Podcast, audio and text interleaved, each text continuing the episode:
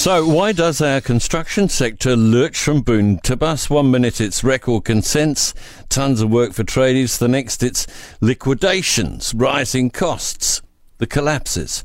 Graham Burke is chairman of the Construction Industry Council and he's with us this morning. Hi, Graham. Good morning. Good morning, Tom. Why is it such a volatile sector?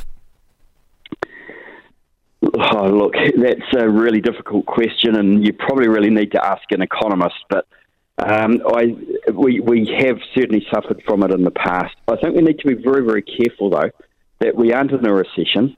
And um, if you want to go into recession, the best way to do it is to actually all talk it up. So, you know, there was that article yesterday, and um, Andrew made some really good points, and we do need to be very careful. But we have actually still got um, a record number of consents out there. Um, interestingly, there's more construction firms going to liquidation during a boom than there are on the bust side. Why is that, that, Graham? That's because you well, usually it's a lack of cash flow.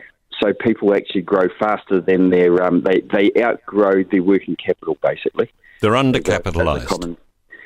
In a nutshell, yeah. Um, I, I, mean, I've characterised them sometimes as, as you know, uh, guys and women trying to live the dream in a way, in that they, you know, they're trying, they're, they're putting everything on the line, trying to get a business going. Do we support those people enough, or could we do things differently? Um, well, we've, you know, to be fair, we've got a pretty exceptional set of circumstances at the moment. So in 2020, when we had the lockdown, we really expected the industry and the economy to fall off a cliff late that late that year. And in actual fact, we've gone the other way and and actually gone through a great growth period, which seems to have been mirrored around most of the other countries, um, you know, Western countries in the world. Um, so it's kind of caught us by surprise. We've certainly had this long growth period, which is tough on anybody's cash flow. Any business that's growing is going to be, um, you know, working hard to keep up with cash flow. And then we've got these um, shortages, which are you know they've they've resulted from from the COVID pandemic around the world. So um, mm. it, it's kind of been a bit of a perfect storm for people. So it's very very hard to plan for that. Um, by and large, you know, you look at our commercial sector, and we've fared pretty well. Um, you look at Australia's had two very large commercial builders tip up over there.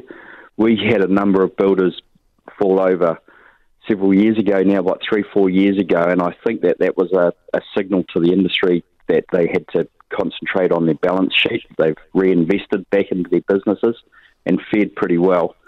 Um, but it is, you know, obviously we're concerned about these recent liquidations. All right. Uh, obviously, a lot of global circumstances, and most importantly, the supply issues and Shanghai being shut won't help with any of that kind of situation.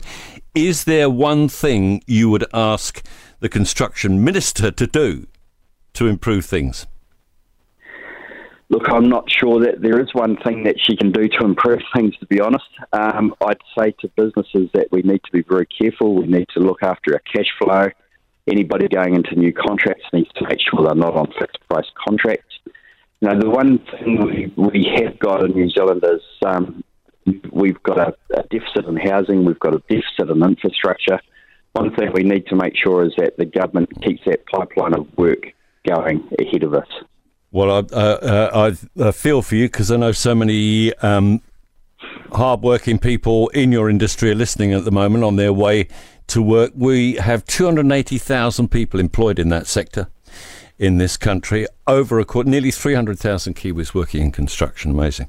Graham Burke. The Minister for Building and uh, Construction is